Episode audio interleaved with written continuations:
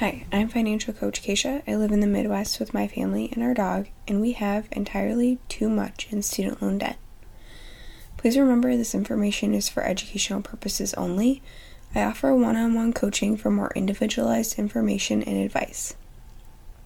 Today, I'm here to talk to you about how my budget changed over 2020.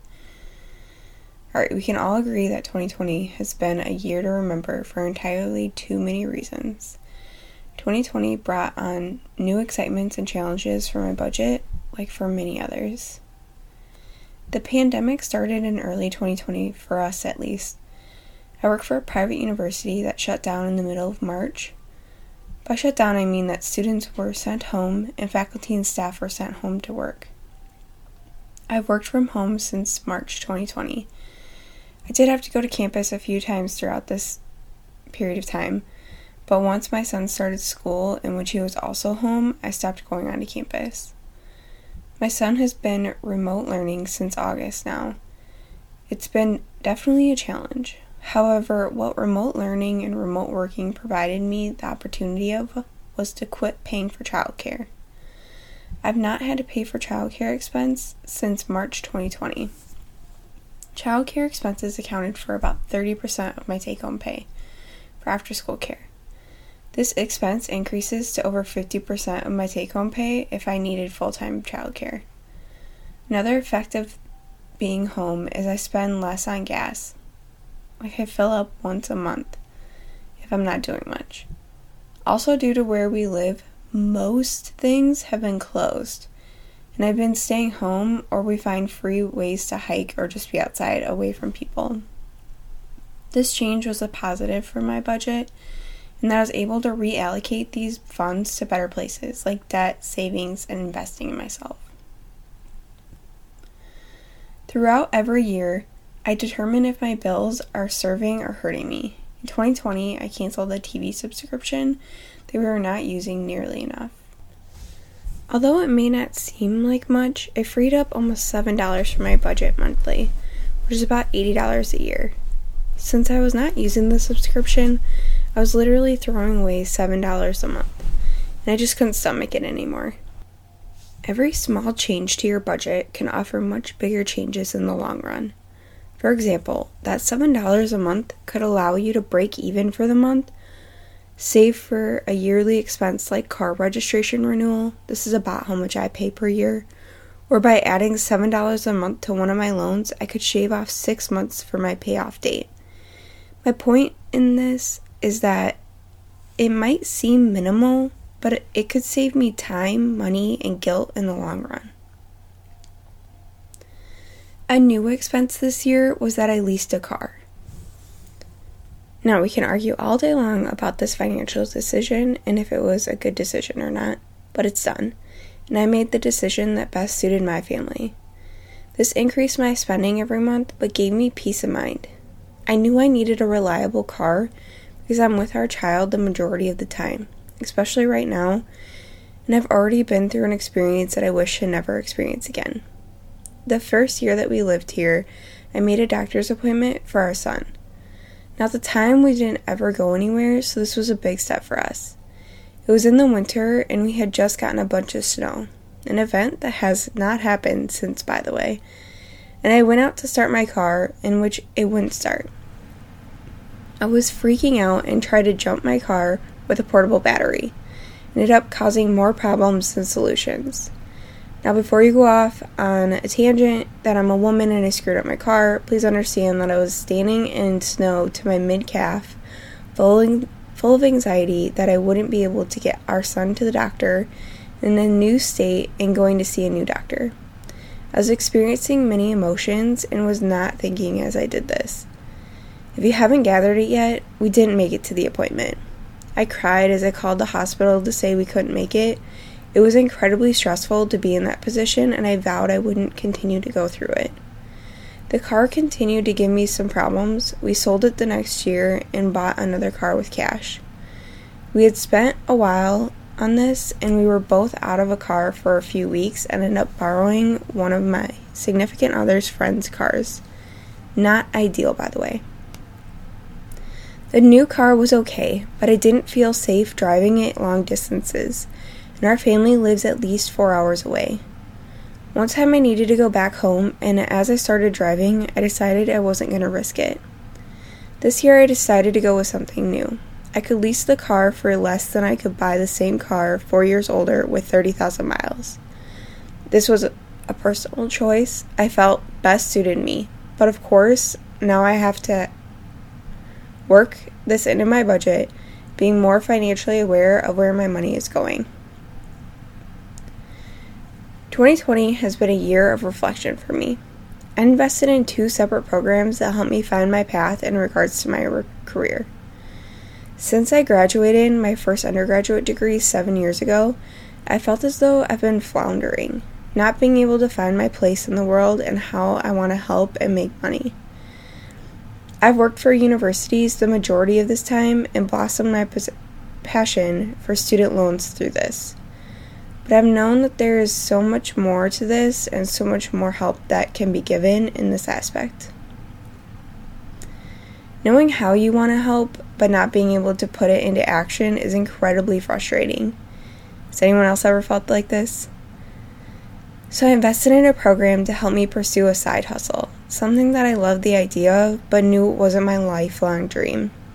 I ended up learning so much during this time and pivoted multiple times throughout this process, which created some issues with my coach. And as I was floundering and she wanted to help me, but didn't know where to start or how to. In the last week or so of the program, I was talking to her about how I had this crazy idea. She was so open and supportive about my idea that it made me feel like I could finally make my dreams come true. She helped guide me through my ideas, and I realized that I wanted to be a financial coach in some capacity. I was terrified. This was a huge step outside my comfort zone. So I found another coach that I invested in that helped me formulate a plan for my ideas and guided me through the process which again was most likely not the most simplest process as I'm a big scatterbrain at times and dream big, but have anxiety about the dreams. She helped me pivot my ideas and form plans on how to get to the point that I would like to work with. She encouraged me to start this podcast, which I'm loving, and supported me through the turbulence of starting a business. These coaches were instrumental in my growth over 2020. And I will forever be grateful for this. I realized that investing in myself is worth the worth the cost as the outcomes are substantial. But this was also an increase in expenses for my budget, which was a bit of a struggle for myself as I don't like to spend money on myself. Another budget change came from becoming pregnant. Something I haven't talked about yet, and let me say there's more to this, but this is another change that increased my expenses and my budget. This is an incredibly exciting thing to happen in my family and I, but it hasn't come without its challenges. I've been putting more funds into my savings to help buffer for upcoming expenses. I've been buying things little by little Thankfully, I've been a hoarder in the past and still have some items from my first child. I also found some big ticket items on huge discounts, like a car seat stroller combo for 50% off. I almost paid the same amount for the new one as I would have for a used version. And if you don't already know, medical expenses increase due to how many appointments you have to make sure everything's going okay. Like I mentioned, there's more to this story, and I hope to share this story soon, but going through it right now is too fresh. This pregnancy was something that I had hoped for for years. I didn't think it would happen, and when I found out, I was in disbelief. A couple of things to note. I didn't plan to have a baby in a pandemic, and I didn't expect for our baby to have a due date right in the middle of our birthdays right before my significant other was to graduate from dental school, and we would all pack and move. There are many things to come, but one thing is for sure babies increase expenses. My budget has been revamped to allow for additional savings for these upcoming expenses and what might be recurring monthly spending in the future.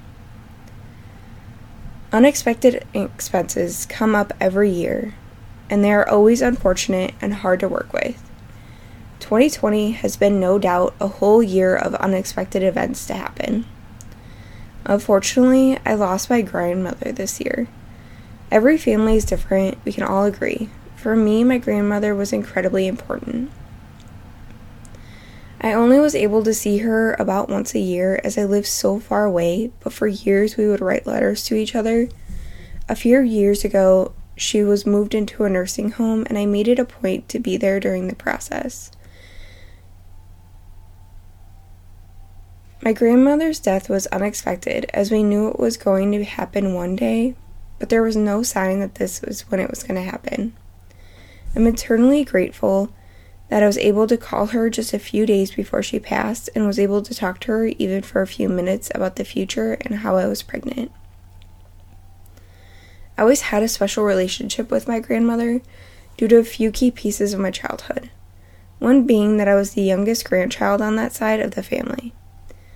I lived in the same town until I was nine and spent countless days with her while my mom was at work when I was younger.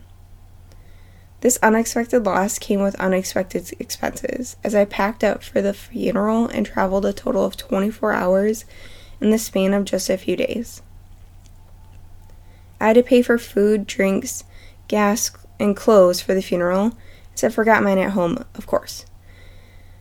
I was very fortunate to be able to stay with family during this traveling to avoid costs of lodging. I worked these costs into my budget using my cushion, my variable spending, and a little bit of my emergency fund. Unfortunately, this is what happens with unexpected expenses, and we just have to adapt to make the best of it. There are a few other things that have happened in 2020 that have had impacts on my budget. Some I'm not ready to talk about, and some I'll touch on briefly. To help increase income, I've been utilizing couponing, apps for cashback like Ibotta, Fetch Rewards, and Get Upside, as well as selling things through different platforms.